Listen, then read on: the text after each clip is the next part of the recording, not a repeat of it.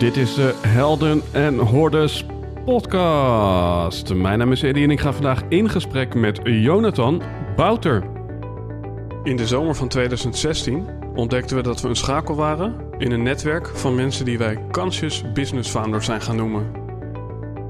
Bijzonder gemotiveerde ondernemers die ergens voor durven te staan. Ook als dat inhoudt dat ze daar alleen voor staan. Die 200% toewijding willen geven voor 1% groei en zeggen: Dit ben ik en dit is mijn bijdrage aan een meer gebalanceerde wereld. Helaas kon je niet bij al deze gesprekken aanwezig zijn.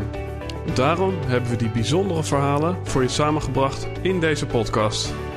We wensen je veel luisterplezier, maar belangrijker nog, we hopen dat jij de volgende stap gaat zetten in jouw avontuur.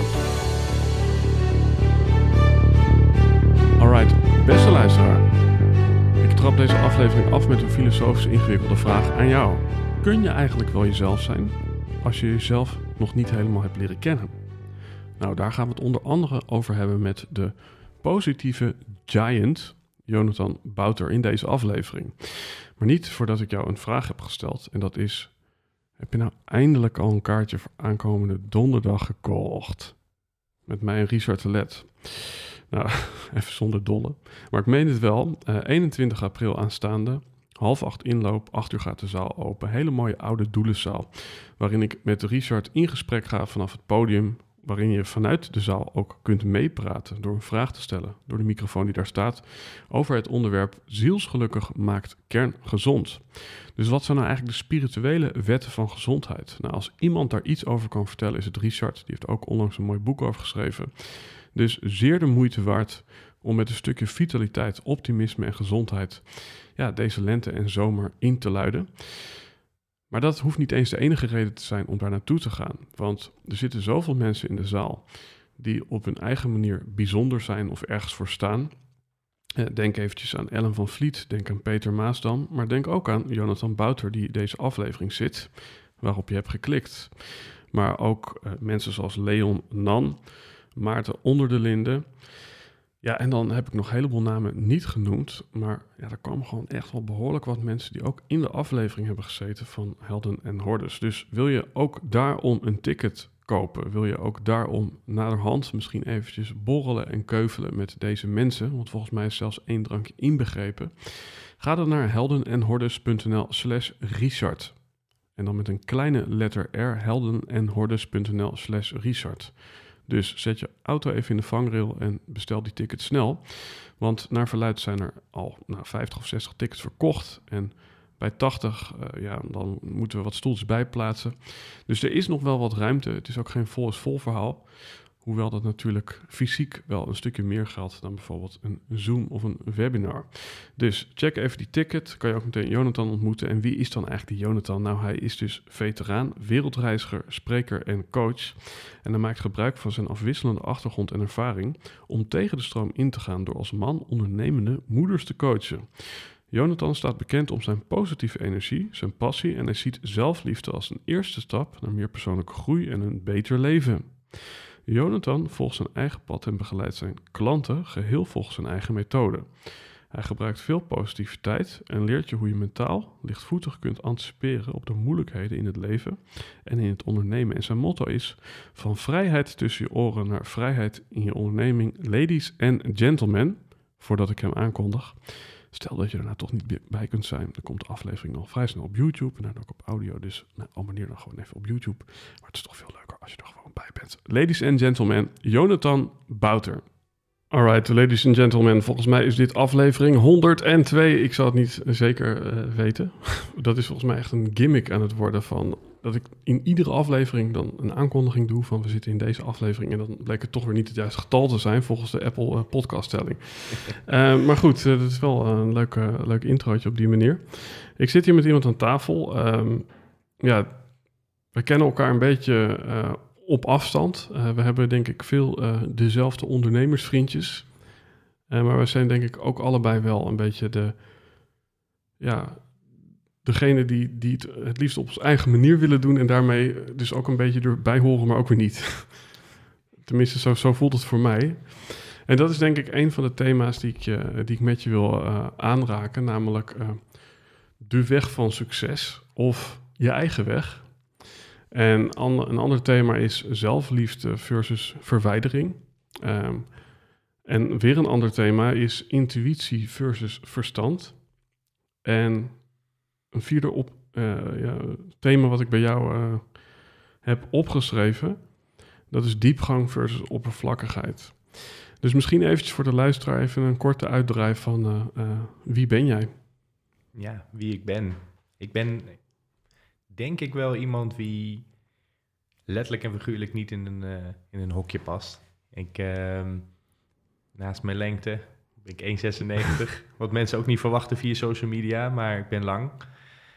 En, en ik denk dat jij me in de intro al zei, ik, um, ik kies heel erg graag mijn eigen weg. Hè? En, uh, zoals ik het zelf al zeg, een uh, eigen tijdse, eigen denker. Ik vind het gewoon heel mooi om niet altijd open te staan voor wat alles en iedereen zegt, maar wat vind ik er nou van? Soms tegen beter weten in. En ja, zodoende heb ik een heel pad afgelopen met uh, allerlei beroepen. En dan ben ik uitgekomen om uh, ja, toch maar te gaan ondernemen, want dat was mijn uh, intuïtie. En op dit moment um, heb ik ondernemende moeders. En om zakelijk en privé hele mooi, mooi te combineren. En uiteindelijk ja, gewoon in balans te zijn. En balans, mm -hmm. dat is voor iedereen anders. Maar voor elke klant um, weet precies wat dat, wat dat is voor hen. En um, ja, ik geniet, geniet met liefde van wat ik nu doe. Het is een mooie, mooie zoektocht geweest van wat ik wil. En um, ja, ik vind het prachtig om mijn klanten daarbij te begeleiden. Ja. Hoe komt iemand uh, ja, vanuit het leger terecht uh, in het helpen van, uh, van moeders? Ik bedoel, ieder zo zijn weg en succes is soms een omweg. Maar, maar neem ons eventjes mee in, in die hele transitie. Nou ja, het begon denk ik al dat ik nooit helemaal wist, als denk ik elke 16, 17-jarige, van wat, wat wil je nou doen? En uh, ik was klaar met school, deed een beroepskeuzetest en ja, er stond daar iets met dienstverlening, sociaal-juridische dienstverlening. Ik zat in die opleiding en eigenlijk in mijn achterhoofd was er altijd, ik, ik wil het leger ingaan. Zoals elke jongensdroom eigenlijk. En um, ja, toen ik uh, een jaar met die opleiding bezig was, ben ik gewoon mee gestopt. Ik ben het leger ingegaan.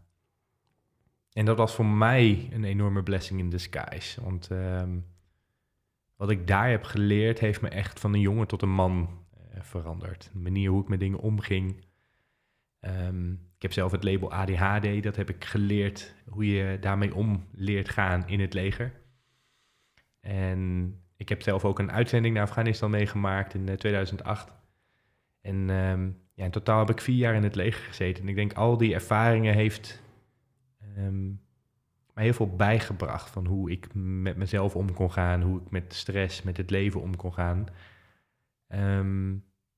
En ik heb ook veel meegemaakt vroeger en ik denk dat het leger mij daarin heel erg heeft ondersteund dat ik ja, ontzettend krachtig daarmee om kon gaan zelf. En um, dat wat je ook hebt meegemaakt, dat er soms mentale barrières zijn en fysieke barrières, uh, wat je leert om uh, ja, daar standvastig in te worden. Wat is voor jou het verschil tussen, tussen, tussen een jongen en een man? Want je zegt dat je dat daar geleerd hebt. Ja, ik was altijd aan het spelen. Ik, wist, ik nam het leven niet serieus. Ik, uh, ik, ja, ik wist ook echt niet wat ik moest gaan doen. Ik, ik, ik, ik ik had nooit echt een, een duidelijke visie of, of, een idee waar ik, wat ik wilde doen met mijn leven. En um, ik had geen, geen diepgang of inhoud, zeg maar, op het algemeen. Het was al redelijk oppervlakkig. En in het leger ja, ging je toch echt wel wat meer... Ja, ging toch wat meer de diepte in. En helemaal als je dan een uitzending meemaakt... je maakt gewoon andere aspecten van het leven mee... Um, wat je gewoon en niet in de koude kleren gaat staan. Waardoor je echt als mens ook gewoon daardoor groeit en denkt van wacht, er is meer dan het leven. En, en er is ook zelfs dood, er is zelfs um, zijn levensgevaarlijke situaties, wat je ook weer terugbrengt naar hmm, misschien moet ik ook wat meer met het leven doen. Maar ja, mijn zoektocht vanuit... Ik ben vanuit het leger ben ik gaan werken in uh, de gevangenis. In de voormalige Belmer Bijers in Amsterdam.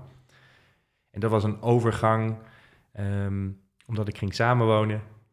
En ik wilde graag bij mijn vriendin thuis zijn. En het leger waren kazernes, waren altijd allemaal een uur rijden. En um, ik was net veranderd van baan en het ging uit.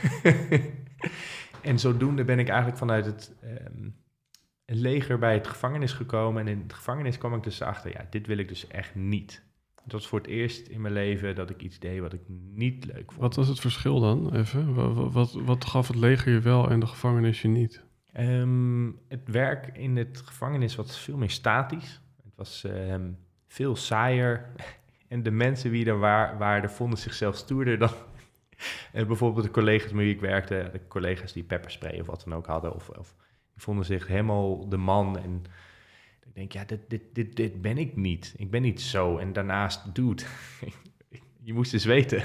Weet je, je bent de half man. Je, je weet niet eens wat, wat het is om man te zijn. Het is gewoon allemaal ego wat je nu laat zien. Dat had ik toen al heel snel door. Dat ik denk van, ah, wacht eens even. Dus jij hebt het gevoel dat je nu macht hebt als je zo rondloopt. Of dat je met die sleutels rondloopt en een cel open doet. Dat heb ik nooit begrepen. Want uh, ja, ik kom aan de situatie dat ik met, uh, ja, met mortieren heb geschoten en, en, en met, met mitrailleurs heb geschoten. En dat denk en da daar voelde ik me niet eens, ik denk, mannelijk. Want het leger ging er daar een heel normale manier mee om. En omdat dat werk eigenlijk, ja, voor mij was het, dat werk was niet leuk. Maar ik was ook niet echt happy omdat die relatie toen verbroken was. En ik denk dat dat een van de meest waardevolle periodes in mijn leven is geweest. Um, waardevol en tegelijkertijd de meest lastige periodes in ja. mijn leven. Het werk wat ik deed was niet leuk. Um, de keuzes die ik maakte eh, waren niet bevorderlijk voor mijn geluk. Um, ja, ik kwam op maandag binnen en ik zei: Jongens, het is het weekend. Weet je, ik, en het heeft heel lang geduurd dat ik weer in mezelf ging geloven. Weet je, je kan ook misschien juist in jezelf geloven als je daar rondloopt in die gevangenis. En jij bent de enige die misschien ziet van oké, of je wel of geen pepperspray hebt, dat is een trucje van het ego. En ja, dat is niet wat werkelijk een man een man maakt of zo. Dus je kon je misschien ook wel daardoor een soort van ja, verder of volwassener voelen en daarmee toch een stukje eigenwaarde kunnen ervaren. Of, of zie ik dat verkeerd? Ja, tot een bepaalde hoogte had ik dat ook wel. Um, ik, ik, ben toen in die periode ben ik um, alleen leren reizen. En toen kwam ik erachter dat, dat ik daar een, uh, ja, een enorme groeispurt door maakte. Het was super spannend alleen op vakantie gaan. En ik had gewoon behoefte dat ik um, wilde gaan. En ja, eigenlijk ben ik toen... Ik heb vier jaar in de gevangenis gewerkt. En in die, in die vier jaar was ik niet happy, maar langzamerhand krabbelde ik steeds meer uit die diepe put, om het maar eerlijk te zeggen. En, en het begon met alleen reizen, het begon met toen ik eh, ja, meer begon te trainen, ik begon op mijn voeding te letten. En eigenlijk heel, heel natuurlijk begon ik steeds meer te luisteren van wat, wat wil ik nou eigenlijk echt? Alleen ik durfde nog niet die vraag te stellen met betrekking op uh, het werk wat ik deed. Weet je, ehm, ik was er een soort van ingerold en ik wilde dit werk doen om bij mijn vriendin te zijn. En nu is die vriendin weg. En wat moet ik nu? Mm -hmm. En door alleen te reizen, door um, ja, meer te gaan sporten, ontdekte ik steeds meer van... hey, ik luister steeds meer naar mezelf. En ik, ik, begon toen 10, 12 uur in de week zat ik te sporten. Ik had een sportschool gewoon eh, in de gevangenis waar we gebruik van konden maken. Tijdens een nachtdienst zat ik gewoon vijf nachten achter elkaar zat gewoon te trainen. En langzamerhand ja, leerde ik steeds meer van... hey, dit is wat ik wil. Maar alsnog was ik er buiten, uh, viel ik buiten de boot daar. En dat, dat viel me wel heel erg op. Viel je buiten de boot? In, uh, hè? Ik bedoel, was dat, was dat aantoonbaar? Of was dat meer een gevoel? Ik denk dat het een combinatie van de twee is. En, en um, ik denk dat ik mijn hele leven, en dit is iets werk wat ik de afgelopen jaren heel erg eh, hard aan heb gewerkt, dat ik een ontzettende muur had. En, en, en een muur en een overtuiging van ik moet alles alleen doen. En op het moment dat je dus die overtuiging hebt, uh, sluit je dus automatisch ook mensen ook makkelijker buiten. Mm -hmm. Want je laat ze minder binnen, want je vindt toch dat je het alleen deed. Dus ik denk deels dat ik toen ik daar in de gevangenis werkte, dat ik ook minder open stond voor verbinding. En, en waardoor ik dus mensen ook minder eh, in verbinding kon raken. En daarnaast, weet je, ik postte dan bijvoorbeeld ook wel eens eh, in het begin op, op, op Facebook. En ehm, toen merkte ik, ook, merkte ik ook dat onder de collega's dat, dat ze een beetje lacherig uh, in groepsapps over mij berichtjes zaten te sturen. Toen dacht ik, oh wacht, ik hoor er inderdaad niet bij. Mhm. Dus het was ook een combinatie. Want, want wat was jij in, in hun ogen dan? ja, Wat was, er zo, wat, was er, wat was er om uit te lachen? hij doet wat anders dan dat wij doen. Hij doet echt weer wat anders dan wat eh, wij als collega's doen. Hij post een, een foto of, of hij, hij schrijft iets wat, wat niet past bij wat wij zeggen en wat wij denken. Mhm. En kan je dat inhoudelijk, hoe dachten zij en hoe dacht jij? Eh, Dus, dus, dus, dus hè, zij hadden misschien bepaalde kernwaarden of overtuigingen en jij had andere overtuigingen. Wat, wat was zo'n overtuiging die zij niet hadden? nou ja, misschien zelfs ook al eh, het meest basale, ehm, jij bent zichtbaar. Ja, Gewoon van waarom post je überhaupt? En ehm, waarom moeten mensen dit weten? Waarom, waarom deel je dit? Weet je? En, en ik had gewoon een beginbehoefte van hé, hey, ik wil eh, delen, ik wil eh, verhalen schrijven of de- dingen. En daar begon het eigenlijk al een klein beetje van hé, hey, ik heb alleen leren reizen, ik volg steeds meer mijn pad. Ik ben meer aan het sporten, dit vind ik ook heel fijn. En nu volg ik mijn andere intuïtie. Ik ga, en toen was het nog niet in eh, regelmatige basis. En eigenlijk na, na vier jaar kreeg ik het geluk ehm, dat de gevangenis ging sluiten. En, en dat ik ehm, een soort van geforceerd werd. Ik moet wat anders doen. Mhm. En na vier jaar ja, ongelukkig te zijn in, in mijn baan. En vier jaar letterlijk ehm, de overtuiging hebben gehad... ik heb deze baan nodig om mijn hy- hypotheek te betalen. Ik kan niks anders. Kreeg ik opeens de opening. En soms ja, heb je dat nodig. Alsnog durfde ik niet. We- weet je waardoor je je anders voelde? Eh, Of, eh, ligt er ergens een, een oorzaak aan eh, ten grondslag? Dat je je anders voelde? Ja, ik weet het niet. Ja, ik, ik denk als, je, als we dan echt de diepte ingaan. ehm, ja, ik, ik heb eh, het label ADHD gekregen van jonge leeftijd. En daardoor ehm, was ik altijd het drukke, was ik altijd de- degene die uit de klas werd gestuurd. Ik heb zelf op speciaal onderwijs gezeten. En ik denk deels door eh, al die ervaringen dat ik het gevoel had al. ehm, en dus de overtuiging had gecreëerd. Ik ben al wat anders dan anderen. Mhm. En ik ben al wat specialer, omdat ik niet naar een normale school kan. Terwijl ik wel goed kan leren, maar gewoon super druk was. En ik denk dat dat eh, ja, een zaadje is gaan planten, waardoor ik altijd dat gevoel had: hey, ik val een klein beetje buiten de boot. En ja, ik ben gewoon bij de hand. En, Ja. en ik, ik zeg gewoon altijd wat ik denk. En ik hoef in mijn optiek, en dat helpt dan wel als je zegt: ik moet het alleen doen. Als duizend andere mensen een andere mening hebben, ben, ben ik niet bang om een andere mening daar tegenover te zetten. Als ik het gevoel heb dat dat het is wat ik denk. Mhm. Dat heb ik eigenlijk altijd gehad. En ik denk, ehm, ja, dat, dat als je dan kijkt in, in, in de gevangenis, ja, dat je dan met, eh, met de vijf of zes eh, samenwerkt op een dag. Vijf of zes mensen. En dat iedereen met elkaar meepraat en dat ik dan wat anders zei. Zo. Ja. En dat ik een hele andere mening of iets andere gedachte of iets anders erin gooide, wat totaal niet aansloot of, of bij hun. Of ik denk gewoon, ja, zo sta ik erin, mensen. Eh, Maar kikte je daar ook op? Hè? Ik, ik zeg kikken en ik moet ook denken aan Patrick kikken. Kijk, die vindt het gewoon leuk om het op te nemen voor Ali B. eh, net nadat er in het nieuws kwam dat hij iets had gedaan wat niet helemaal oké was waarschijnlijk.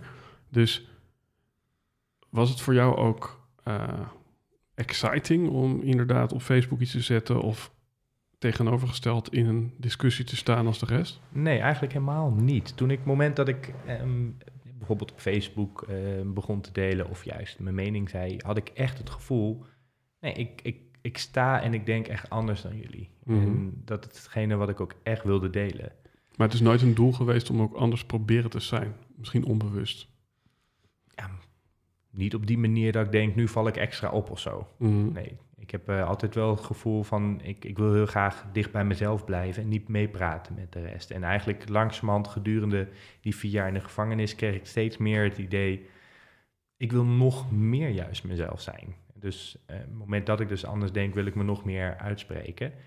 En ik denk dat ik daarin dus ook begon om, om te delen op Facebook. En um, ja, dat anders zijn was dus ook wel, dat hielp ook wel weer mee. Want ja, ik werkte dus niet. Uh, ik werkte dus in de gevangenis dat ging sluiten. En toen dacht ik, ja, wat kan ik nog wel meer doen? Dus ik ben eerst nog wel gaan solliciteren bij een andere gevangenis, omdat ik niet durfde. En, en omdat ik vier jaar lang dus al wel hetzelfde baan deed. En wel durfde alleen te reizen en wel durfde te posten. Maar een, een, van baan veranderen vond ik nog wel spannend. Alleen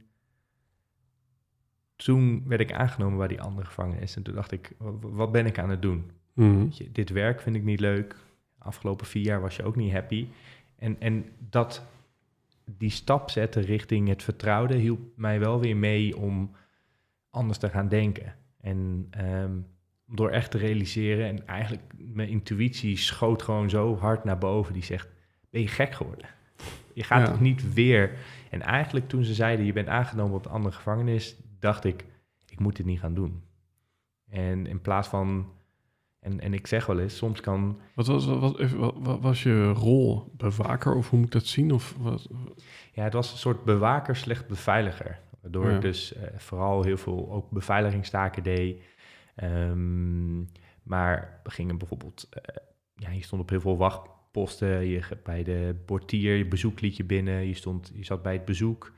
Ehm, maar ook tijdens de nacht eh, renden we bijvoorbeeld de cel in als iemand zijn cel aan het slopen was. Dus dat, die taak hadden we er dan ook erbij. En dan moesten we die uit de cel halen en eh, naar de isoleercel brengen, omdat het hele cel gesloopt was. Maar dat was meer de uitzondering dan de regel. Ehm, Dus je was eigenlijk een beveiliger die eh, gevangen zat in zijn job. ja, letterlijk. letterlijk. letterlijk. En, en daar komt het ook een beetje vandaan. Want ehm, ik soms zeg wel eens van...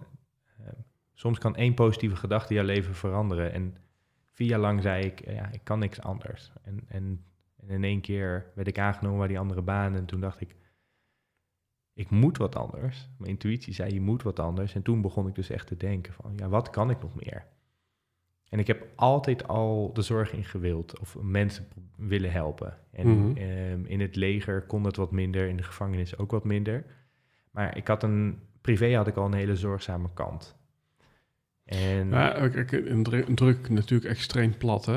En dat is ook een beetje hoe ik, eh, hoe ik denk. Maar als, als- het een kinderboek zou zijn, ja, in het leger eh, schiet je mensen eh, aan gort. Even, natuurlijk, gebeurt natuurlijk veel meer, super generaliserend. Maar oké, het, het, het is een associatie.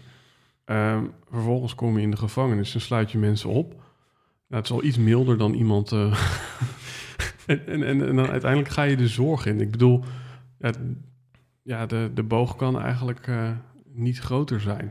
En, en tegelijkertijd, hè, een mens blijft een mens en, en iedereen heeft behoefte aan, aan onzekerheid, maar ook zekerheid. Dus ik koos ook wel voor zekerheid. Ik koos bewust voor ehm, juist het stukje zorg, waarbij, ehm, ja, zoals ze dat zeggen, MVG-groepen, moeilijk verstaanbaar gedrag. Dus Mm. cliënten die agressie laten zien.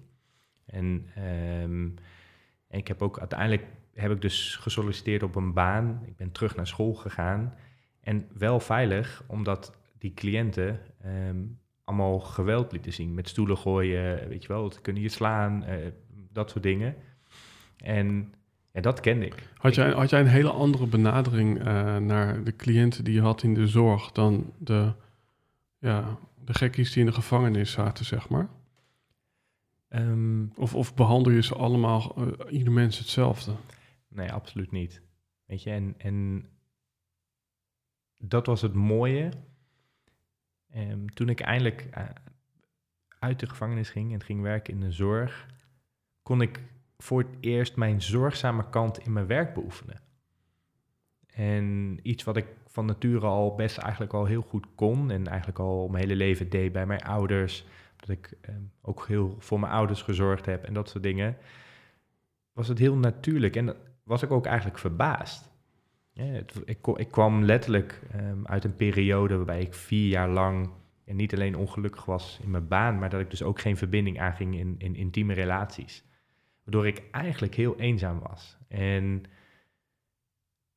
ik dacht altijd maar dat je die zorgzame kant in relaties moest stoppen, in vrienden en dat soort dingen. En in één keer kon ik een hele eenzame Jonathan kon opeens zijn zorgzame kant in zijn werk beoefenen.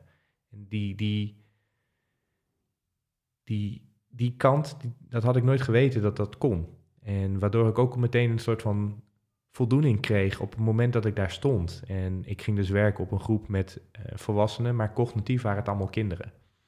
En, dan heb je een, een iemand van 1,80 wie een tenter tantrum heeft van een peuter, wie gewoon niet weet van ja, ik kan geen nee accepteren en die wil je dan voor je kop slaan. Maar dat is heel anders als iemand dat 80, 1,80 is of dat iemand uh, ja, een, klein, een klein kind is. En absoluut was mijn benadering anders, want um, als je in de, in de zorg werkt, um, ja, een kind kun je ook niet kwalijk nemen dat het een kind is. Mm. En dat is ook precies hetzelfde met die cliënten.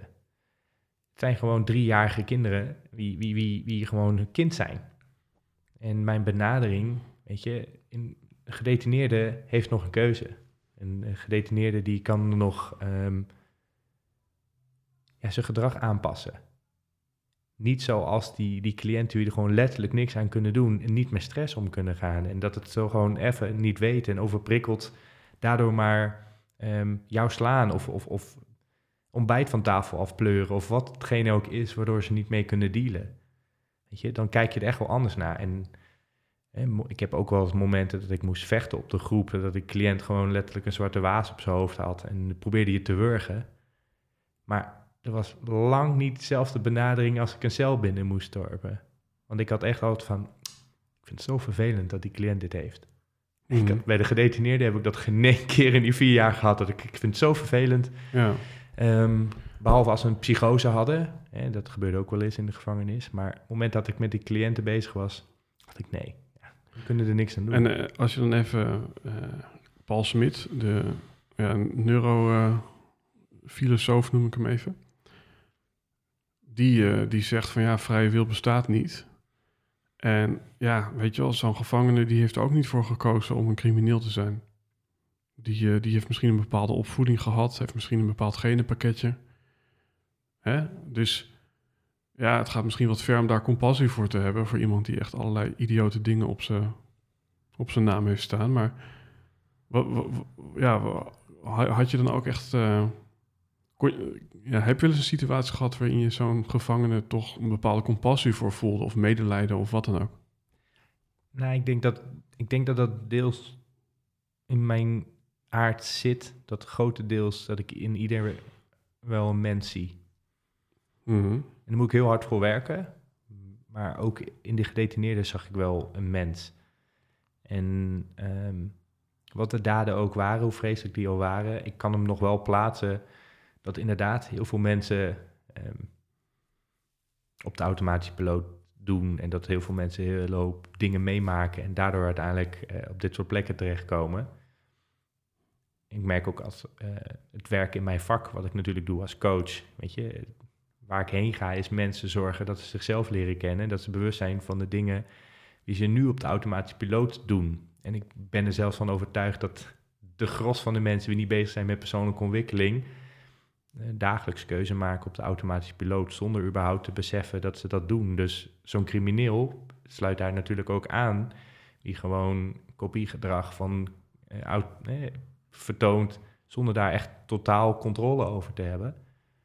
Daar is wel bewustzijn voor nodig. Daar ben ik wel van overtuigd. Maar echt iemand ontmenselijk, dat zit ook niet in mijn natuur. Weet je, ik heb. Um, heb je, er ook, heb je er ook zelf iets aan overgehouden? Hè? Want ik kan me voorstellen, oké, Afghanistan, in conflictgebied geweest. Uh, wel eens iemand die zwart voor zijn ogen zag in de zorg. Uh, iemand die in gevangenis uh, ja, een, kopje kleiner heeft gemaakt, zeg maar.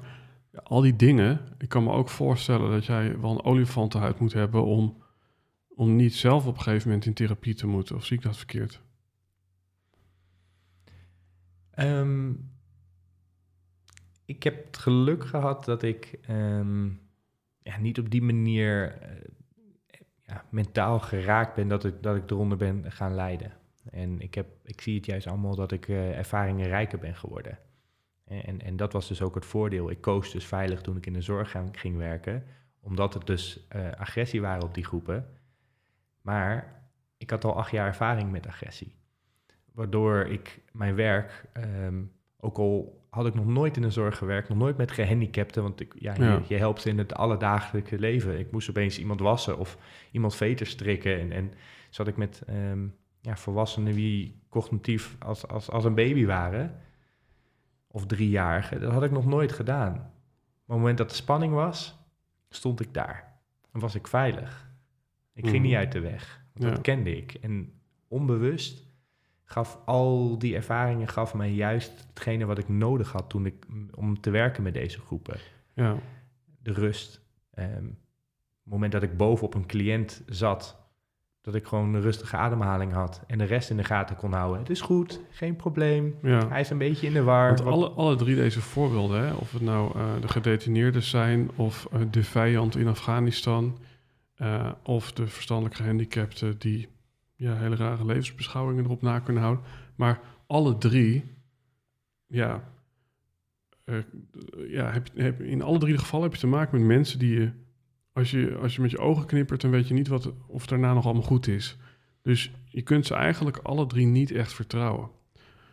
En hè, als we dan even naar hoofdstuk 4 gaan, noem ik het even. Je werkt nu met vrouwen. Mhm.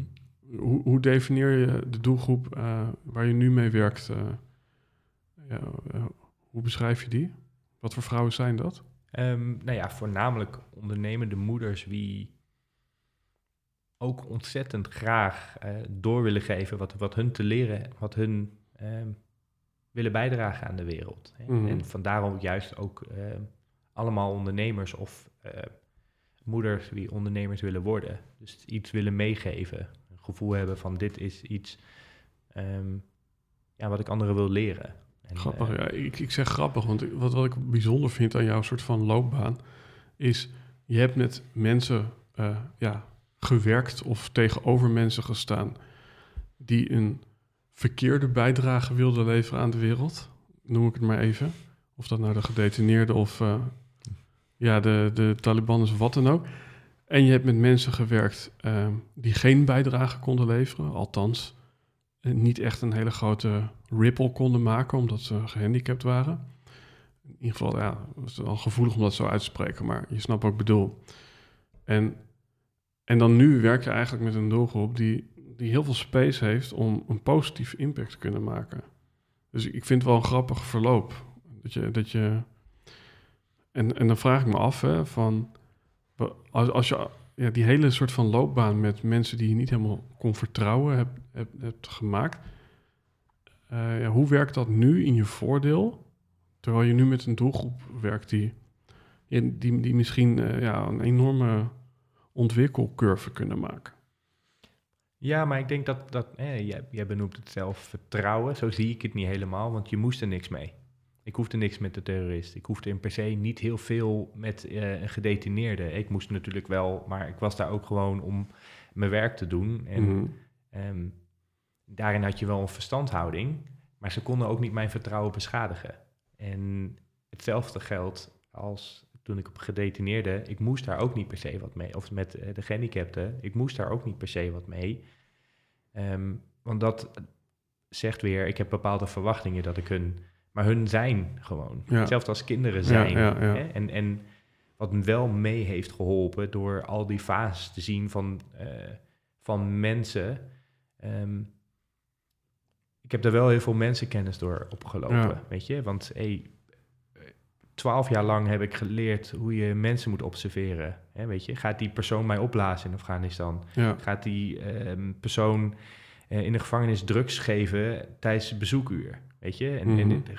is die cliënt nu heel gespannen? Wat voor non-verbale communicatie laat hij nu zien? En hoe kan ik dat ehm, voor zorgen dat ik deescalerend werk op die manier? Dat, dat ik precies hetgene doe waardoor een cliënt niet ja, kortsluiting krijgt of mhm. juist de, de juiste activiteit inzet. En omdat ik zo erg heb gekeken naar hun en, en ja, ik hoefde niks om mee. Dus dat vertrouwen, dat, dat, dat, zo zag ik het totaal niet. Maar op het moment dat ik dus met mijn klanten werk, kan ik wel eh, de 12 jaar ervaring, of ondertussen is het nu 15 jaar ervaring, van hey, wat laten mensen nou eigenlijk eigen zien, weet je? En, en de Hmm. meeste mensen laten non-verbaal veel meer zien dan dat ze... Het grappige, het grappige is, eh, ik, ik, ik probeer er ook een soort van rode draad uit te halen. Dat is gewoon mijn fascinatie. En als, als ik naar al die voorbeelden kijk, dan zijn het best wel theatrale voorbeelden, weet je wel. Het gekkie die een stoel door de kamer gooit, of iemand die een pistool trekt, of die een bomgordel om heeft. Dat zijn natuurlijk allemaal exemplarische figuren. En nu werk je eigenlijk met een doelgroep waar je inderdaad, wat je zelf al zegt, als je dan 15 jaar ervaring in de pocket hebt met eigenlijk observeren en eh, mensenkennis opbouwen, ja, dan kan je misschien bij mensen die misschien veel minder theatraal zichzelf laten zien, kun je toch al heel snel vanuit al die ervaring misschien zien van hé, hey, eh, bij jou eh, geldt deze benadering, hey, bij jou speelt dit, bij jou speelt dat. Dus ja, het is misschien dat ik het nu zelf even invul, maar ik denk dat je inderdaad een, misschien op papier een gekke achtergrond hebt, maar een hele rijke achtergrond om juist de nuance in te kunnen gaan met je cliënt van nu. Ja, en dat is zeker waar. En zo zie ik het zelf ook. En, en ehm, ja, ik denk ook, als je de extreme meemaakt, dan is het normale, valt dan wat, wat meer op, om het maar zo te zeggen. Want je kent de, de uiterste, weet je. Mhm. En ehm, ik denk dat dat wel heel erg mee heeft geholpen. En ehm, ik zie veel meer dan andere mensen soms zien daardoor. Weet je? Ja. En, en, en waardoor ik, ja, non-verbaal geven we zoveel weg. En daarom vind ik daar ook zo heel mooi om met mijn klanten daaraan te werken. Van, nee, je gelooft nog niet in jezelf. Ja, En ik heb ook heel veel klanten die video's naar mij sturen. Ik hoef alleen maar te kijken hoe hun pupil zit, soms zit. Ja, of, ja. of een manier hoe ze hun ogen kijken. Dat ik denk van, je voelde die, die laatste woord of die laatste zin niet. ja. Nee, dat klopt. Hoe weet je dat? Ik zeg, ja, ik heb, ik heb geen idee hoe ik dat weet, maar het is gewoon ervaring. En ehm, Ben, ben jij ook altijd op je hoede? Want ik heb hier ook wel eens met Mark Schadeberg gezeten, die ook in het leger heeft gezeten en een keer een kruisraket bijna op zijn hoofd is geland. Ja, die, die identificeert mensen in de supermarkt. Eh, zit je portemonnee links of rechts? Eh, zit er mogelijk een wapen? Maar, maar zo loopt hij nog steeds ja, in een soort van ja, camerabeveiligingsstand, zeg maar, overal. ik snap wat je bedoelt. Ehm, tot een bepaalde hoogte, soms ben ik op mijn hoede. Ik ben wel altijd heel erg bewust bezig met veiligheid. Eh, Ik ben een grappig voorbeeld. Ik ben bijvoorbeeld nu bezig eh, om een huis te kopen samen met mijn partner. Ik ben altijd vanuit het leger en vanuit de gevangenis altijd bezig. Hoe veilig is het? Inbreker, dat soort dingen. En ehm, nooduitgangen. Ehm, ook thuis, weet je, ik kan gewoon in het donker met mijn ogen dicht, kan ik gewoon eh, overal naartoe lopen, omdat ik dat letterlijk geoefend heb. Maar ehm, ik ben met mijn vriendin negen maanden op, ehm, op wereldreis geweest door Zuidoost-Azië. Toen kwamen we wel eens op bootjes terecht, waar de hele uitgang vol werd getimmerd met, eh, met, met allemaal koffers. En dat wij ook zaten te denken, oké, wat gaat er gebeuren als dit nu verzuipt? Dus ergens in mijn achterhoofd ben ik altijd wel bezig met, bezig met veiligheid. Dus ik heb wel eens eh, met mijn vriendin afspraken gemaakt. Ik pak dat, jij doet dat. En op het moment dat het misgaat, dat we daar al wel over nagedacht hebben. Dus dat is iets wat ik wel van nature heb. Dat in, mocht er noodsituaties zijn, dat ik of ik schakel snel of ik heb van tevoren er wel over nagedacht. En dat Ja. is niet op algemene basis. Dat ik denk, overal waar ik kom ben ik bezig met veiligheid. Maar het zit wel altijd een klein beetje in mijn achterhoofd. En het enige wat ik ongemakkelijk vind is soms met mijn rug eh, naar een open deur te zitten of zo. Mhm. Ik hou wel van overzicht. Ja, ja. Dus ik, heb het, ik vind het fijn als ik mensen zie eh, benaderen. En ik vind het niet fijn om met mijn rug, bijvoorbeeld in een restaurant, met mijn rug naar de deur of wat dan ook. ja. Dus ik vraag ook letterlijk aan mensen met wie ik eet en mijn vriendin, zou jij daar kunnen zitten? Denk dat je- is, dat is het enige wat ik nog wel echt heb. En denk je dat je door al je ervaring eh, je- jezelf veiliger bent gaan voelen of, of meer op je hoede? Ik denk de combinatie van de twee. En, en ik denk jezelf veilig voelen is iets, een, een gevoel wat je intern hebt. En door training en door al mijn ervaringen voel ik me op heel veel plekken heel erg veilig. En dat is gewoon een interne houding. Weet je, zet Mhm. mij overal neer en ik heb interne veiligheid. En waar mensen dus altijd, of heel veel mensen, veiligheid extern proberen te halen. Nou, welkom in deze tijd. Mhm. Ik heb me de afgelopen twee jaar geen één seconde bang gevoeld. Want ik laat me al heel wat jaren niet leiden door angst, omdat ik me intern heel veilig voel. Eh, deels door mijn training, maar deels ook omdat ik heel erg vertrouw op wat de wereld ook naar me toe gooit, of in welke situatie eh, ik ook terechtkom. Ik kan op mezelf bouwen en vertrouwen en ik weet dat ik eruit kom. dat heb ik heel sterk. Dat is absoluut waar. En ehm, ja, of ik daar echt... Eh, soms uh, helpt het niet mee als je denkt... oh, dit is niet helemaal veilig hier... waardoor je er extra over na gaat denken. Mhm. Dat kan kloppen. Maar dat is meer de uitzondering op de regel, denk ik. Ik wil even een nieuwe afslag met je nemen in dit gesprek. Ja, mooi.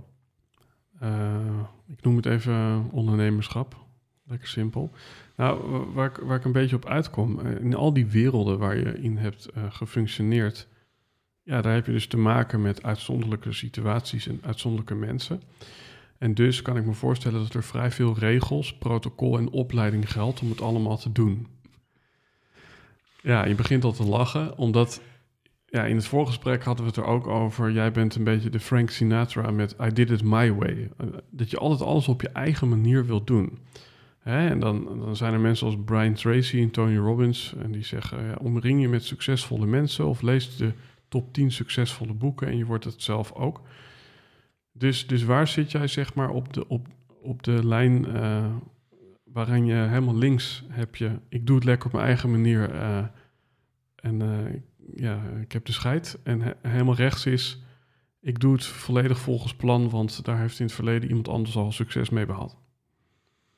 Ja, ik denk dat ik op uh, een derde zit van I did it my way. En twee derde naar de weg naar succes. en af en toe neem ik een stapje naar het midden toe. En kijk ik naar wat anderen doen. En um, denk ik, oh, dat soms is het handig om zakelijk bepaalde stappen te doen, wat andere mensen ook zetten. Uh, omdat dat bewezen is dat het werkt.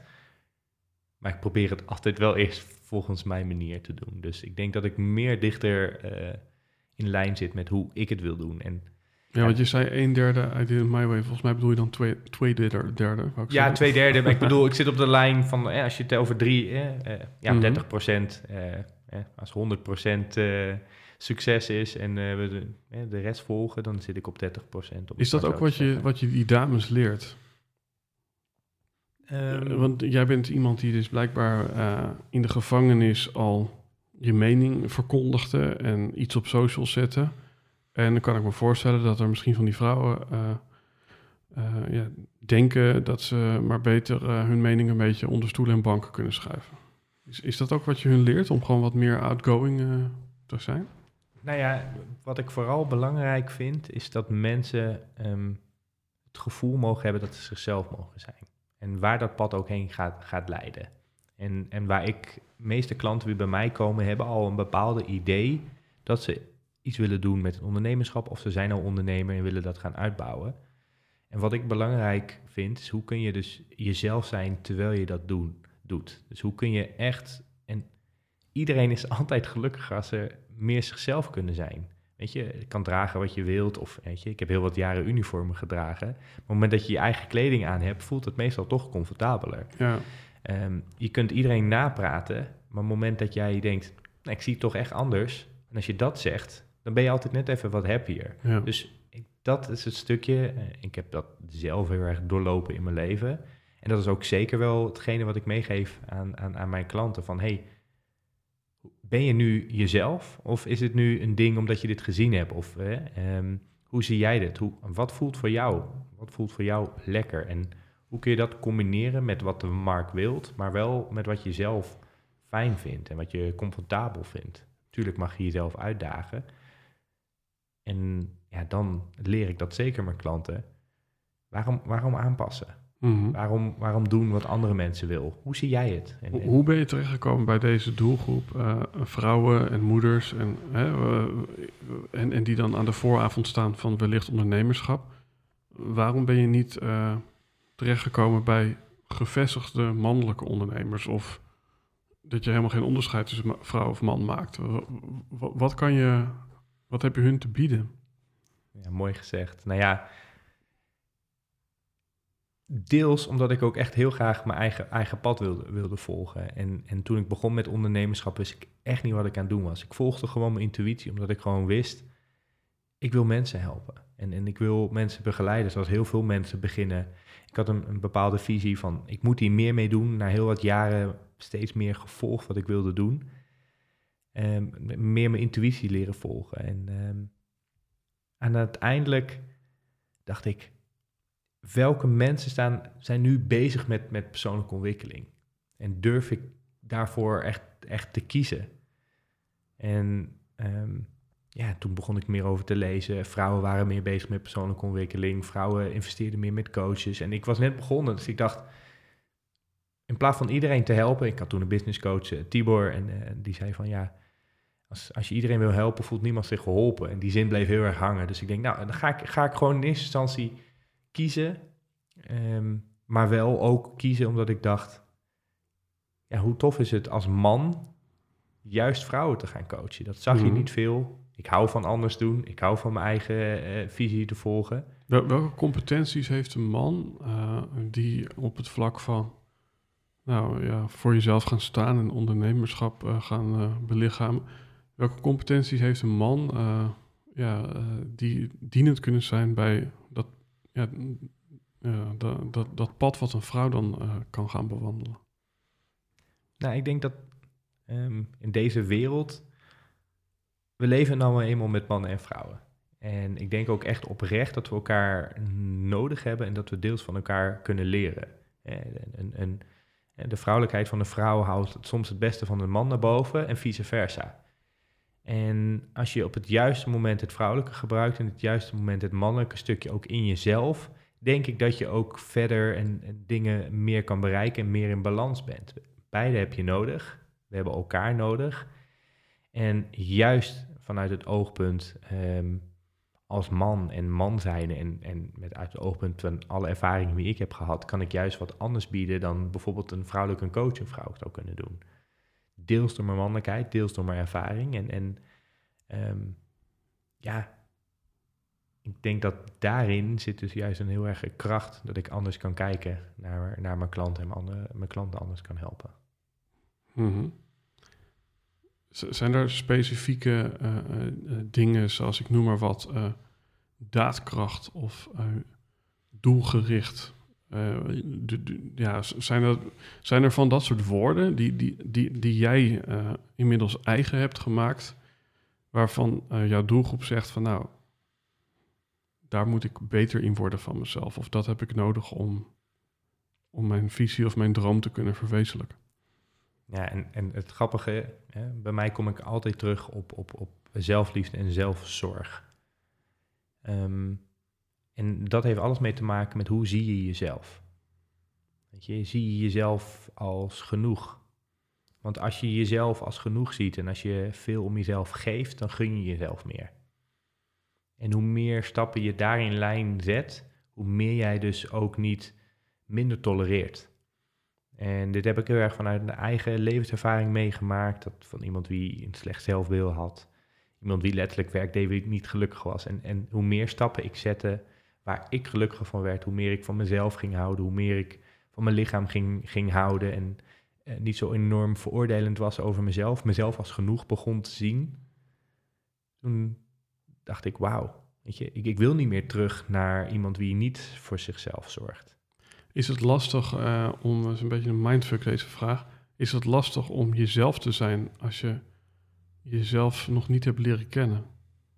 Ja, 100 Ik denk, dat, ik denk dat ook zelfs de meeste mensen, en daarom kom ik steeds weer terug, de meeste mensen die niet bezig zijn met persoonlijke ontwikkeling, kennen zichzelf dus ook niet.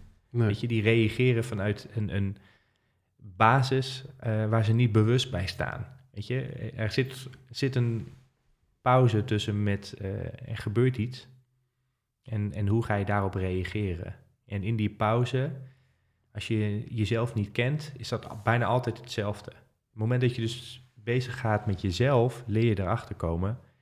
Ik kan kiezen hoe ik reageer op de buitenwereld. Ik kan kiezen hoe ik reageer op mensen om me heen. Ik kan kiezen hoe ik reageer op situaties om me heen. En ik heb in het extreme natuurlijk dat meegemaakt in Afghanistan of, of in, in de zorg, maar ook letterlijk in mijn leven.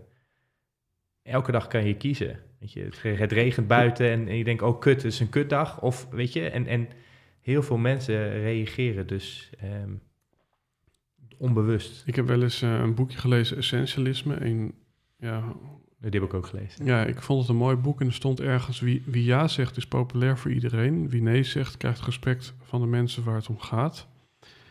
En En dat kiezen dus alles te maken heeft met eh, nee zeggen. Ben je het daarmee eens? Ja, als, als nee zeggen in lijn zit met, met ehm, jouw kernwaarde of met, je, met het gevoel waarvan jij denkt, hey, dit, dit is iets, als ik nee zeg, dan is dat in lijn met de persoon wie ik wil zijn. Als, het, als ik nee zeg, is dat in lijn met de principes wie ik wil zijn. Heel veel mensen zeggen misschien nee vanwege groepsdruk of zeggen nee vanwege andere redenen. Maar als die nee echt puur is en, en, en langs, eh, zoals ik dat zeg, van binnen naar buiten leven, dus dat langs jij en langs echt jouw intuïtie in de bewuste nee, dan zou ik zeker zeggen ja, absoluut. Ja. Mhm. Is dat bij jou veranderd? Eh, en dan is- ben jij nu ehm, iemand anders dan een paar jaar geleden? En, en dan bedoel ik vooral van... Ja, als je dus op basis van, ik noem het maar even, je innerlijk kompas dingen doet. Is dat innerlijk kompas veranderd? Heeft dat eh, klokje een, een draai gehad? Ja, absoluut. Ik denk als je groeit, dat dat, dat, dat ook natuurlijk is. Dat je niet ehm, ja, meer hetzelfde denkt. En, en, en dan een paar jaar terug. En dat je ook weer ehm, anders en, en dieper naar dingen gaat kijken. Anders en dieper naar jezelf gaat kijken. En ik denk dat er altijd wel andere lagen zijn. En ehm, ik denk dat dat goed is. Dat je niet meer hetzelfde bent. Als ik over twee jaar totale andere dingen zeg, denk ik niet dat dat per se verkeerd is. Ik denk dat dat met mijn groei te maken heeft. En dat ik Mhm. Een andere uitsting gaat. Betekent niet dat ik mezelf met, eh, helemaal ga tegenspreken over een aantal jaar. Dat, dat, dat denk ik niet. Maar groei, ehm, bij groei komt dus ook anders, eh, ja, dat je anders naar dingen kijkt. Zijn er dingen, misschien, misschien iets, iets wat in je opkomt, waar je een aantal jaar geleden ja, heel anders eh, over dacht of op een andere manier in het leven stond dan nu? Nou ja, ik, ik had het over, met het begin van de podcast, over, ja, weet je, ik moet alles alleen doen. En waardoor je dus ook het gevoel hebt van, ik luister toch niet naar andere mensen. Ik heb toch een klein beetje een muur. Ik ben een hele eigen denker. Ik, ik kies liever en ik, ik luister heel erg naar mijn intuïtie. Maar ik sta nu wel heel erg open voor wat andere mensen te zeggen hebben. Niet door, om daardoor beïnvloed te worden, maar wel door het binnen te laten komen en erover na te gaan denken. Ook juist als dat anders is dan hoe ik dingen zie. En soms hou ik er zelfs van als andere mensen anders denken. Ik heb bijvoorbeeld een partner die totaal tegenovergestelde denkt over bepaalde dingen. Waaronder dus bijvoorbeeld het hele corona gebeuren. En wij staan daar lijnrecht tegenover elkaar. Maar het betekent niet dat ik dus mijn oren dicht doe. Nee. En zo ook bij andere ehm, dingen. Ja, een aantal jaar geleden stond ik niet zo open. Dat betekent dat, dat ik wel heel erg luister, veel meer luister naar andere mensen. Wat zit erachter? Weet je, wat vertellen ze nou? Wat is de, de ja, echt meer luisteren naar wat mensen te zeggen hebben. En ehm, ja, daar, daar, daar leer ik ook veel meer van tegenwoordig. Ja. Dus, dus wat maakt dat, dat, dat je in die relatie waarin je iemand hebt die er heel anders over denkt, in ieder geval over dit thema, wat maakt dan dat je haar recent toch ten huwelijk hebt gevraagd in plaats van dat je met schoenen naar elkaar gaat gooien? Nou, ik zat er laatst over na te denken. Laatst hadden we eh, ruzie. Ja, ik ruzie ook. En, ehm, en toen dacht ik, ik wil ook niet in een relatie zitten waar iemand ja en amen zegt. Hoe saai zou dat zijn? Ik ben zo blij dat we ruzie hebben nu, dat je gewoon niet luistert naar me. Want ik zou niet anders willen. Weet je, jij daagt me daardoor uit. En ik denk dat juist die, die polarisatie, dat ervoor zorgt dat, dat, dat er aantrekkingskracht tussen zit. Weet je, je hebt, tuurlijk heb je dingen nodig wat gelijk is. En, en, maar zijn juist die uitersten wat ervoor zorgt dat je elkaar uitdaagt. En eh, aan de andere zijde heb ik dus mijn vriendin ten huwelijk gevraagd, omdat ehm, zij heel erg goed is in de dingen waar ik slecht in ben. En waardoor zij juist ervoor zorgt dat ik beter word in de dingen waar ik slecht in word. En dat we dus een perfecte aanvulling zijn. Ehm, en dat maakt het juist heel krachtig. Speelt dat nog wel eens parten dat je de overtuiging hebt gehad van if I want to be free, it's up to me. Dat is ook een quote. Ehm, dat je eh, altijd de overtuiging hebt gehad dat je dingen alleen moet doen. Is, is dat nog iets wat wel eens als een soort van eh, obstakel in de relatie terugkomt? Het is een mindfuck nog, nog op de dagelijkse basis soms bij mij. Kijk, bij mij komt het, komt het heel diep. Hè. Ik kom uit, uit een gezin Ehm, waarbij mijn vader nooit voor, echt voor ons heb eh, kunnen zorgen. Mijn vader heeft een vorm van schizofrenie en een depressie. En, ehm, waardoor ik bij mijn single moeder eh, ben opgegroeid. Ehm, met overspannenheid en, en andere dingen waarbij, waarbij zij ook niet echt emotioneel voor ons klaar kon staan. Waardoor ik vanuit kind uh, deze overtuiging heb meegekregen van ik moet het alleen doen, omdat dat ook daadwerkelijk het geval was. Het is een, zoals ze dat zeggen, een survival mechanisme dat heeft me heel erg geholpen ook. Hè. En, en, het was heel handig toen ik in het leger zat en die 50 kilo rugzak moet, moet dragen. Uh, jongens, we moeten nog 40 kilometer. Ik had de overtuiging, ik moet alles alleen doen. Ik had geen enkel probleem toen ik daar over dat pad liep. Want mijn hele leven had ik al, ik moet het alleen doen, dus mhm. dit rok ik ook wel alleen. Het punt is het moment dat je de diepgang wil met je relatie en dat je dan um, samen moet leven. En de afgelopen drie jaar um, is dat mijn prachtige um, ja, les geweest. Waardoor ik op dagelijkse basis moest leren: hey, hoe is het om echt, echt samen met iemand te zijn? Um, dat heeft mij juist heel erg in een groeispurt gezorgd. Dat ik daardoor juist, denk ik, heel erg de verbinding aan ben gegaan. Niet alleen met mijn vriendin, daarom heb ik haar ook ten huwelijk gevraagd, maar letterlijk met alles en iedereen om mij heen. Um, diepgaander met met mijn Zo familie. komisch, hè? Uh, dat zou een mooie blogpost kunnen zijn van... Uh, um, ja, ik, ik kwam dichter bij de ander, terwijl de rest van de wereld anderhalve meter afstand nam. Ja, zo, zo voelde het wel. Ja. Weet je? En ik had het geluk dat uh, ik en mijn vriendin um, hadden net kort een relatie en hebben toen gezegd: Kom, we gaan een jaar lang samen op wereldreis. Dan zaten we negen maanden in, in, in kleine hotelkamertjes, 24-7 bij elkaar. Voor iemand die al tien jaar lang redelijk echt goed vrijgezel was, was dat best wel een uitdaging. Waardoor ik meteen ja, een snelkookpan kwam. En um, ja, corona daar bovenop. Was eigenlijk twee jaar lang alleen maar geleerd hoe ben je nou eigenlijk echt, echt met iemand samen. En um, dat heeft er juist voor gezorgd dat ik een nieuwe laag in verbinding ging. Waarbij ik dus heel goed mensen kon observeren vond ik het soms wat lastig om nog meer de verbinding aan te gaan. En ehm, nu ben ik het tegenovergestelde eigenlijk. Ehm, mensen gaan eerder niet in verbinding met mij dan andersom. Ehm, omdat ik achter ben gekomen dat de meeste mensen dat best wel heel eng vinden. Mhm. Hoe denk je dat dat komt? Hè? Er wordt wel gezegd, de appel valt niet ver van de boom.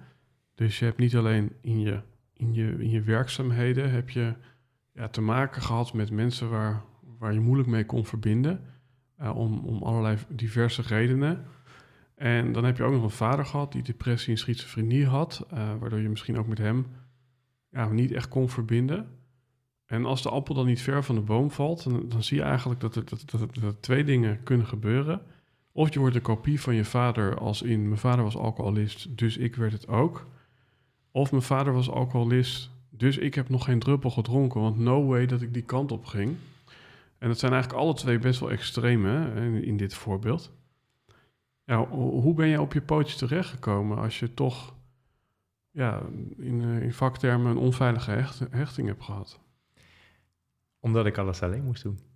Ja? Dat is echt mijn, op, op een positieve manier was dat mijn redding. Want alles wat ik nu toe in mijn beleven heb bereikt, is omdat ik um, ja, daarvoor gevolgd gestreden heb. En ook um, helen en, en daaraan werken. Ik heb um, niet veel therapie in mijn leven gehad, omdat ik gewoon heel veel shit zelf onder de loep heb genomen. En keihard aan mezelf heb gewerkt. En zelf dwars door die hechting aan te gaan. En letterlijk op mijn knieën gaan was daarin ook. Daar ging nog wel een stukje door me heen van oh, wauw, ik ga echt de verbinding aan. Maar ik heb bewust voor gekozen om die kanten aan te gaan. En dat stukje, ik moet alles alleen doen, heeft me daarbij wel geholpen.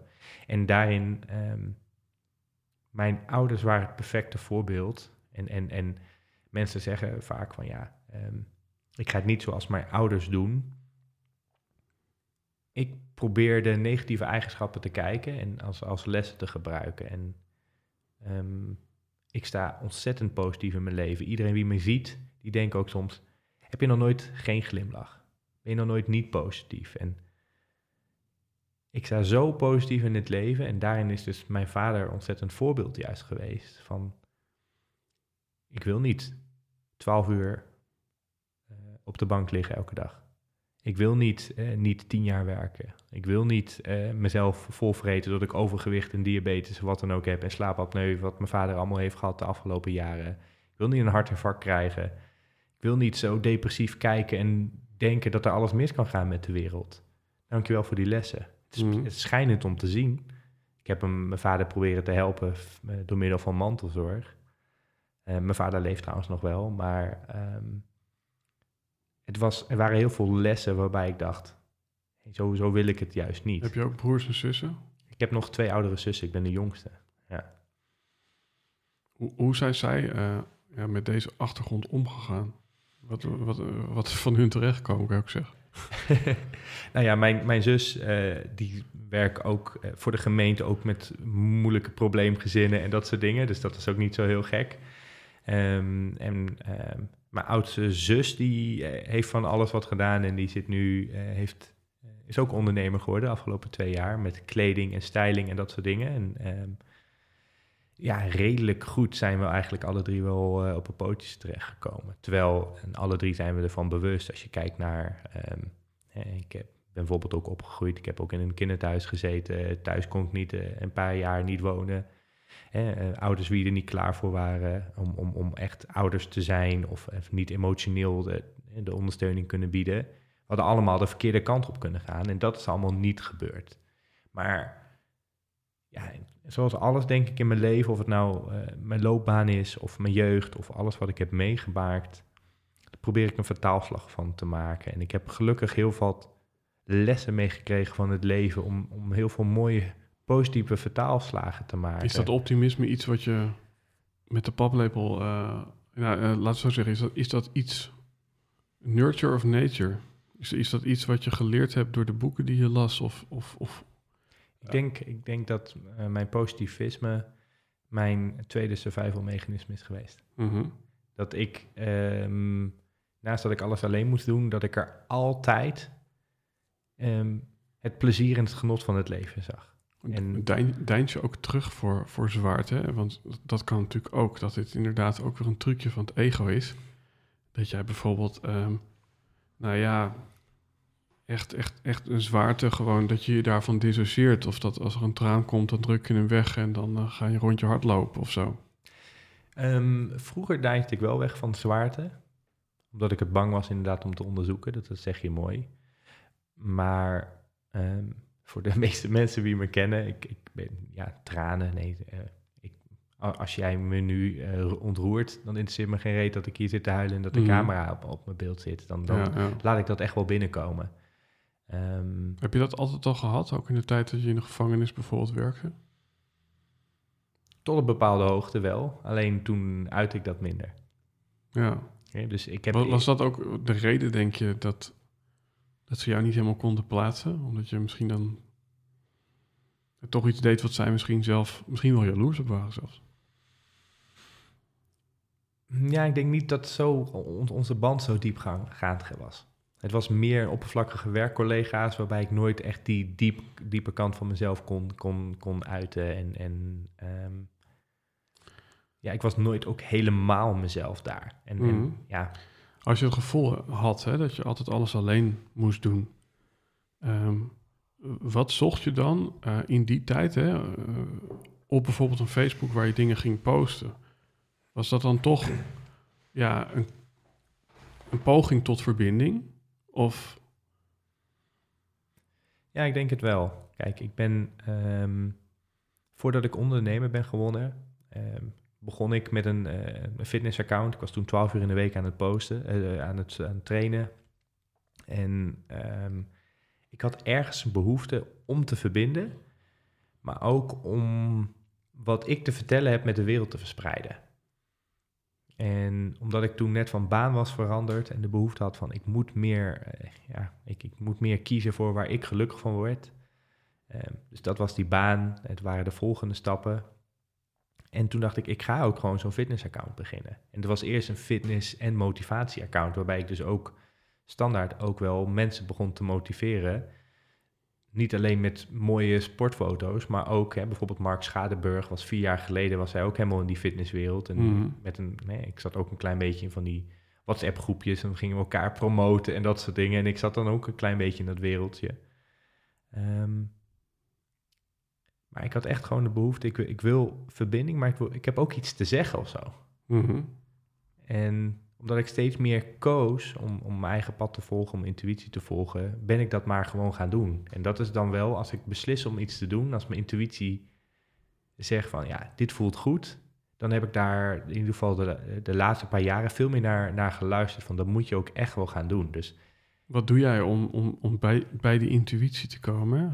Ik heb ooit met Koos Jansson gezeten, die zei het ego schreeuwt en het hart fluistert. Dus om te horen wat, wat je daadwerkelijk wordt ingegeven, dan moet je soms de stilte opzoeken. Maar hoe weet jij eh, dat je naar je intuïtie luistert?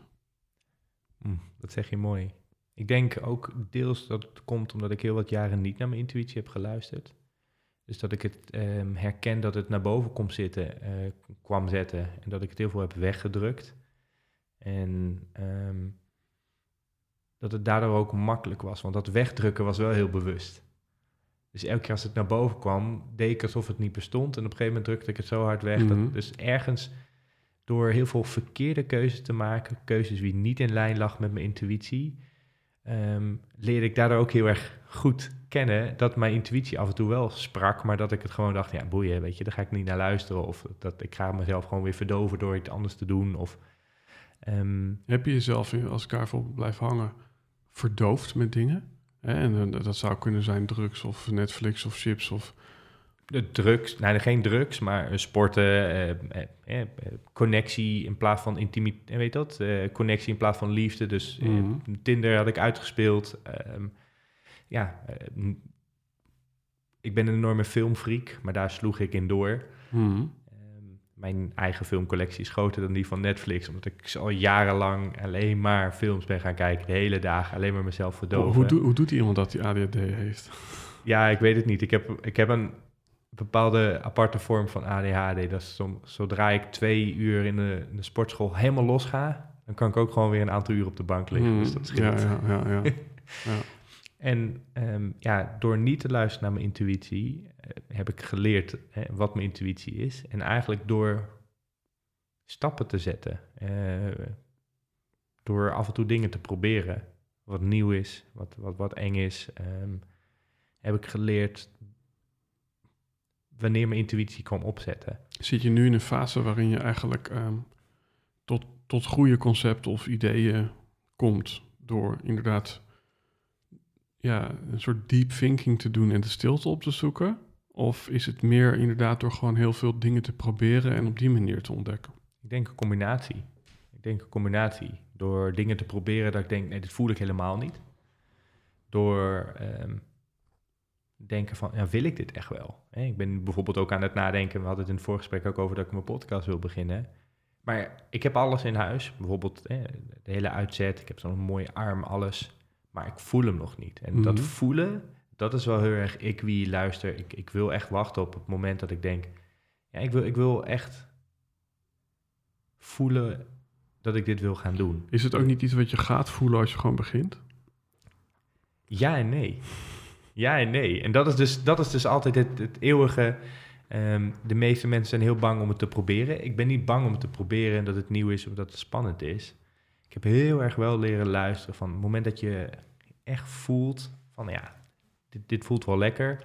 Dan, dan, dan ga ik er drie keer, vier keer harder in. En, en die balans tussen die twee, dat is dus ervaring wat alleen ik kan voelen. En iemand anders zou dat totaal niet, die zou zeggen, ja, je durft niet of wat dan ook. Bij mij werkt dat niet zo. Maar als ik het zo zeg van ik voel hem nog niet, dan is dat echt van, ik wacht echt op, op, op de juiste fase in, mijn- in mijn leven, waarbij ik de energie voel dat ik denk, ja, nu voel ik om, om volledig alles neer te zetten, Mhm. alles wat er omheen komt te kijken, alles te gaan doen om dan die podcast te beginnen. Ehm, Zijn er rituelen, hè? en dan eh, sla ik sport even over, want dat weet ik van je, om dichter bij eh, ja, die stem te komen die jou vertelt wat je moet doen? ja, ik zeg altijd, een, gewoon probeer shit uit. Gewoon Ja. echt probeer. Ik heb echt een, Maar je bent niet iemand die om zes uur opstaat en dan gaat mediteren en dan ehm, dat soort golden hour-achtige rituelen? Ja, maar ik weet niet, breng je dat bij je intuïtie? Dat, dat breng je bij een heel goed dagprogramma, waar je heel goed voorbereid bent op je dag. Maar of dat echt daadwerkelijk ervoor zorgt dat je volledig leeft, het bereidt je jezelf voor en het zorgt ervoor dat je gefocust bent. Maar nou, ik heb wel eens gehoord van dat uur, dan, word je nog, dan is de rest nog niet wakker. Dus dan is je mail inactief enzovoort. Dus dat is de plek waar je dus die stilte kunt vinden uh, om, om, om tot idee te komen.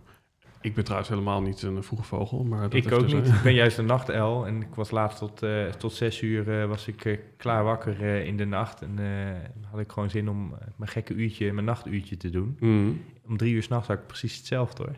Wat, wat mensen zeggen dat ze om vijf uur de wekker zetten. Ik kan om drie uur s'nachts ook de meest... Ik had afgelopen nacht ook allerlei ideeën. Dat was om één uur s'nachts. Uh, ik hoef niet per se om vijf, zes uur op te staan. Maar nogmaals, dat is voor iedereen anders. Um, maar wat ik wel voel en wat ik denk is... Het, het helpt wel gewoon shit uit te proberen. Wat, wat zijn... Uh, ik vind dit, dit wel mooi. Zijn er nog andere eigenaardigheden... Uh, die jou helpen bij ja, jezelf ontwikkelen of je bedrijf ontwikkelen. Kijk, zo'n eigenaardigheid die ik heb, is dat ik een audiodagboek heb waarin inmiddels 700 uur aan gesprek met mezelf in zit. Maar gewoon echt in mijn eentje, druk op opnemen en dan ga ik een gesprek met mezelf voeren. En dat, dat, dat doe ik vooral in bepaalde periodes in mijn leven. Ik heb het nu al een paar weken niet gedaan. Maar ja, dan kom ik hè, tot antwoorden waar, waar, waar ik soms verder mee kom dan met een goede therapeut. Heb je ook iets eigenaardigs, iets wat, wat, wat wij spreken je alleen doet als niemand kijkt? Of ja, loskoppelen juist. Ja, op een andere manier. Dus daarin probeer ik dus wel naar uh, mijn intuïtie te luisteren. Um, soms even alles lekker wegleggen. En, um, of juist het uiterste.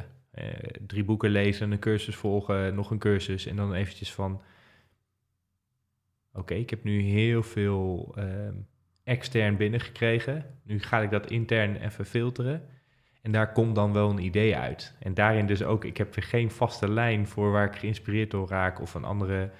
Mijn, mijn, mijn creativiteit of mijn intuïtie, die uh, leidt soms op gekke momenten mijn, mijn leven. En leid, je, leid jij in die zin, uh, leef je in seizoenen? Dus dat je een tijd lang kei productief bent, heel veel leest en dan weer een tijd lang helemaal niks doet of zo? Ja, dat is absoluut waar. Ja. Helemaal met mijn ADHD. Ik heb nu. Uh, ik ben nu een uh, challenge begonnen uh, met één iemand en nog zes andere mensen wilden meedoen.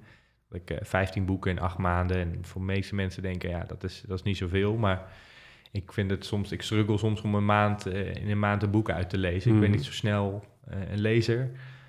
door mijn ADHD had ik 32 jaar de overtuiging dat ik helemaal geen boek kon lezen. Dus eigenlijk de afgelopen drie jaar ben ik pas echt gaan lezen. En ik ben honderden boeken gelukkig verder. Alleen ik lees nog niet erg snel. Als ik kijk naar mijn partner, die, hmm. die scant door boeken heen en zeg je u tegen. Dus ik ben ook de uitdaging aangegaan om uh, meer te gaan lezen. Um, wat was je vraag ook weer? Nou ja, of je in seizoenen leeft. Of ik in seizoenen leef, ja. Ja, um, ja mm denk het ook wel. Ja. Ja. Dus inderdaad, ik heb zou, zou, je, zou je in die zin meer een artiest of een ondernemer noemen? Ja, mijn ego zegt dat ik me liever ondernemer wil noemen, maar ik denk toch echt dat het meer een artiest is. Ja. ja. Wij kunnen zo nog een hele tijd doorpraten, hè? maar het is misschien mooi hè, van, je hebt het gehad over ja, je visie en je visie uitdragen, het je op, op je eigen manier uh, doen. Je hebt, je hebt denk ik zowel heel veel ervaring met observeren als deelnemen. Um, wat, wat is iets... Um, waar, waar jij, hè, je, staat heel positief in het leven. Wat is iets uh, rondom die positiviteit uh, wat jij hebt, misschien hebt ontdekt of, of iedereen zou gunnen of wil meegeven, waar we deze aflevering uh, ja, mee kunnen afsluiten? Ja, heel veel mensen dus staan toch best wel cynisch en somber in het leven. En, en waar ik achter ben gekomen, is, is dat, we eigenlijk echt wel heel erg gelukkig mogen zijn. En dat we zoveel geluksmomenten missen. Weet je, de, de, de leven in het nu, zoals Edgar Tolle, maar dan op een andere manier. Zo, zo erg is het meestal allemaal niet. Weet je, en helemaal als je dus juist met bewustwording bezig bent, als je daar dan nog een laagje positiviteit overheen flirt, dan heb je echt wel een goed leven. Weet je? je kunt, in welke fase je ook zit, kun je altijd wel geluksmomentjes vinden. En juist als je soms wat positiever naar het leven kijkt, ehm, helpt dat zo enorm mee. Kijk, ik heb het in de diepste dalen kun je het vinden. En soms is, vergeten mensen dat wel eens. Dat, je, dat er altijd wel een lichtpuntje is. Ik denk dat het heel waardevol is. Je, ga, ga daar naar kijken. Ga in je dagelijkse leven je lichtpuntjes vinden. En ehm, ja, je krijgt meer waar je, waar je je op focust, toch? Dus, dus dan ga je dat op een dagelijkse basis meer vinden. Dan ga je dat dagelijks meer voelen. En als het goed is, gaat dat een eh, positieve momentum creëren voor jou in je leven. En de keuzes die je maakt. Dat hoop Wat, ik wel. wat, wat kunnen we binnenkort nog van jou verwachten? Wat, eh, wat, wat, wat, wat ga je in de komende maanden manifesteren? Eh, ja. Heb je nog mooie plannen? ja, sowieso ehm, ga ik ook mijn eigen podcast lanceren, dat weet ik zeker. En nou ja, vannacht word ik dus wakker en kreeg volledig een, een, een, een idee ehm, waarbij ik dus een uur lang ben gaan schrijven om eh, een retreat te gaan organiseren van drie dagen lang. Ehm, ja, als dat eh, rond is, dan eh, gaat er echt geweldig iets de wereld in geslingerd worden. En eh, daar weet ik dat ik dit jaar nog heel wat levens mee ga veranderen. Dat, daar ben ik duizend procent van overtuigd. Ja. Tof man. Ehm, als er één plek is waar je de luisteraar na deze aflevering naartoe wil verwijzen, een social media plek, een website, waar, waar stuur je mensen dan naartoe? Eh, gewoon eh, Freedom Motivates, Google eh, mijn naam en ehm, je, je kan me vinden via Instagram waar ik op post. En ehm, via daar kom je wel bij mijn andere kanalen. Ik zit op LinkedIn, LinkedIn, TikTok, YouTube en gewoon mijn eigen website. Maar Freedom Motivates en dan de rest, ja, kom je dan wel achter. Cool man. Mooi gesprek als je mij vraagt. Tof, toffe kerel ben je. Ehm, ja, ik vond, ik vond in zekere zin een ontwapenend gesprek. Eh, ik denk van ja, ik heb volgens mij wel echt een portret van jou gezien. Eh, dus eh, daarvoor wil ik je hartelijk danken. Ehm, voor de luisteraar, eh, als je deze aflevering op video hebt gezien, dan zie je dat ik nu in de camera kijk. Ehm, en dan zou ik willen zeggen, in de show notes onder deze eh, aflevering vind je andere links naast eh, wat Jonathan net heeft gedeeld. Eh, vergeet ook zeker niet mee te praten over deze aflevering. Hashtag Helden en op Instagram, Twitter, Facebook. Of laat een mooie comment achter op YouTube. En vergeet zeker niet te abonneren, want er komt nog heel veel ander moois. Jonathan, nogmaals, dankjewel voor deze aflevering.